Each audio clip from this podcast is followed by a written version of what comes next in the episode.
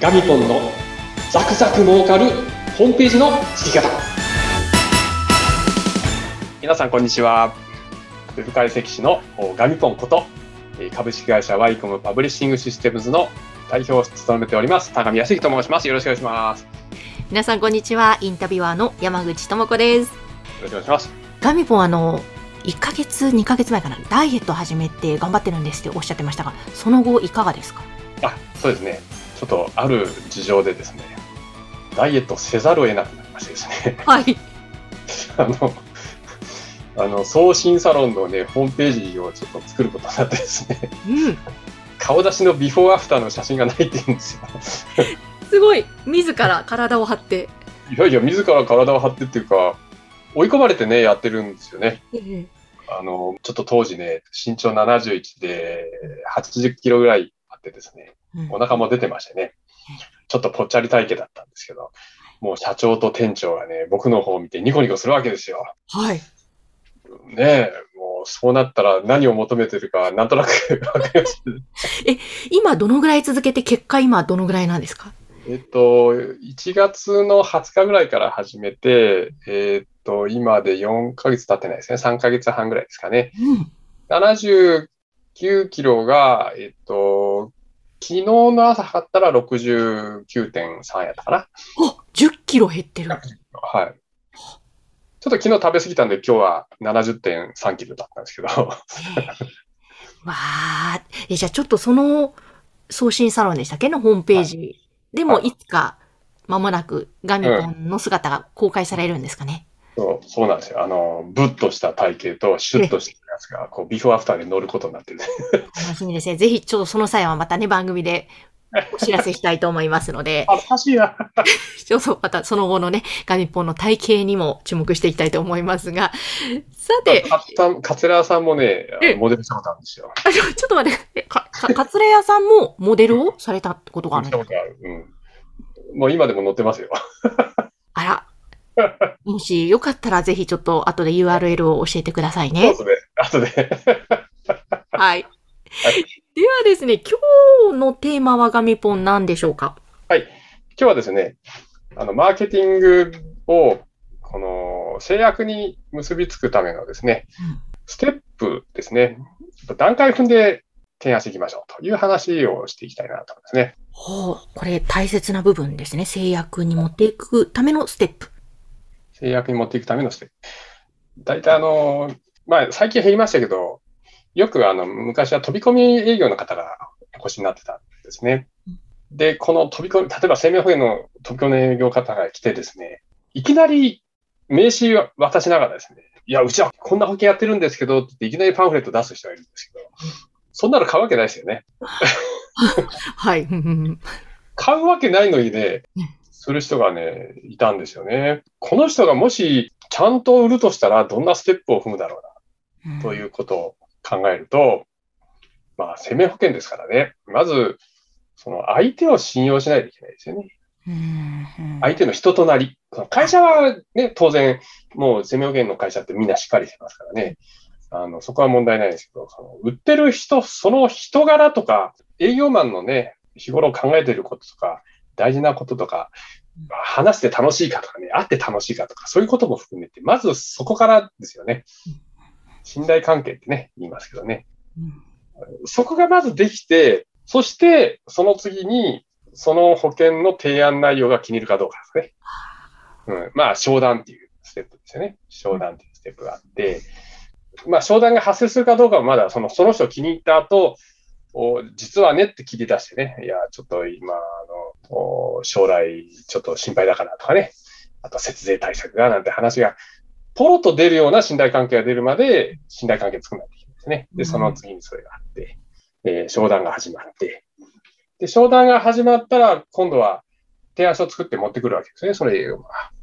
その営業マンが持ってくる提案書も、この買い手が払える金額で、かつ、その払い手が求めてるものは全部入ってないですね。提案っていう段階があって。そして最後にクロージングっていうね、4つ、こう、プロセスがあるわけですね。はい。これがですね、あの、マーケティングを成功させる。まあ、あの、セールスのね、えー、世界と同じになりますけど、この4ステップっていうことになるわけなんですね。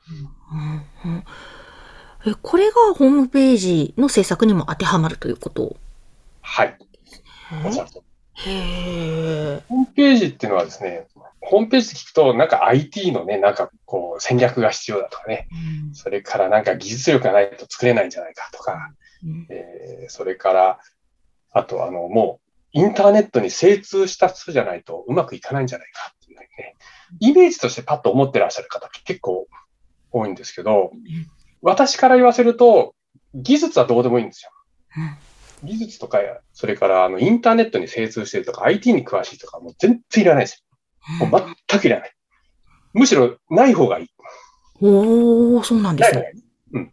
担当者がね、そのホームページのこう、あの作る会社さんがあって、まあ、社長が担当することもあれば、社員さんが担当することもあるんですけど、もう知識全くない方がいい。それよりも、人間関係がしっかり作れる人間力あふれた人だったり、あるいはお客様のご要望をしっかり汲み取れる、この営業力が優れた人だったり、それから、あと会社の方針をね、会社はこうやるんだっていう、こう、方針があって、それをしっかり理解して、で、それに対してやることが僕の仕事のやりがいだっていうね、そういう人だったり、ものすごくやっぱね、こう仕事に IT とかじゃなくて、ビジネスマンとしてね、ちゃんとした人が担当するといいものができます。IT いらない。へえ。意外ですね。本当 IT なのかなと思ってたので。うん IT は結局ホームページって閲覧される方からするとコンテンツだけですよ、見えるのは。はいコンテンツ、例えば文章だったり写真だったりね、キャッチコピーだったり、まあ、動画だったりする。コンテンツが見えるものなんですけど、そこしか見えてないんですよ。ああ。見るものからしたら。うんうん。その SEO が上手とか、IT に詳しいとか、それから、あとホームページの中のソースコードがあの優秀とか、あと技術力が優れてるとか、仕掛けが優れてるとか、そんなのわかんないんですよ。うんうんうん。お客さんからしたら。そっか。なるほどね。だから本当に、あの、ホームページという媒体だけれども、人対人の営業と同じと思って同じじゃない。作っていった方がいいわけですね。同じじゃない。で、その予算、反則予算があったら、その技術の力を使ってアプリを作ったりとか、仕掛けを作ったりとか、面白い、こう、マウスを動かしたり、なんかいろいろな動きがするとか、あの、ワールドにね、はめ込むための、はまっていただくための仕掛けを、予算をかけてアプリを作るっていうことはあり得ると思うんですけど、うんまあ、中小企業の場合、そこに予算をかけても、かけた予算に対する利益がほとんどないことが多いんですよね。中小企業なんで、会社も有名じゃないし、予算も少ないし、得られる売り上げがそもそも、まあ何千万円とか何百万円のレベルだったりとかするんで、それに対して何百万も投下するって合わないんですよね。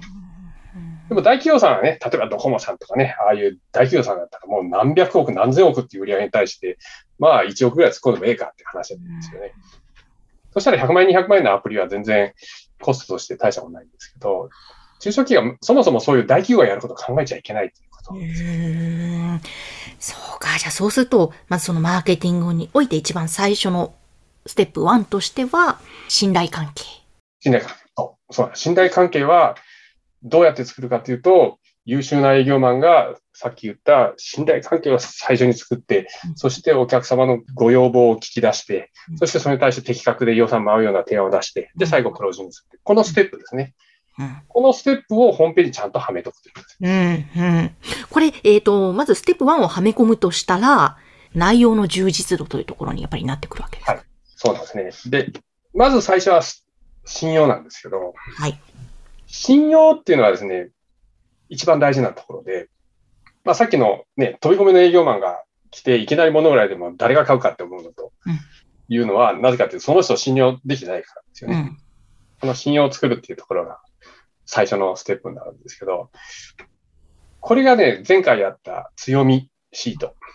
あれにも、おおすごく大きく出てくるんですけど、やっぱりね、その、その人のこれまでの実績とかですね、それからどんな成功事例があるのかとかですね、そういう過去のことなんですけど、過去のことを知らないとその人を信用できないということですね。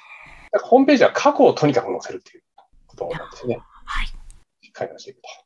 はい。なるほど。まず過去どういう実績があったのか。えーそこのところの内容の充実度、ここが大切ということですね。はい。今まで話していたことはみんなそうなんですよ。うんうんうん過去をしっかり載せましょうと。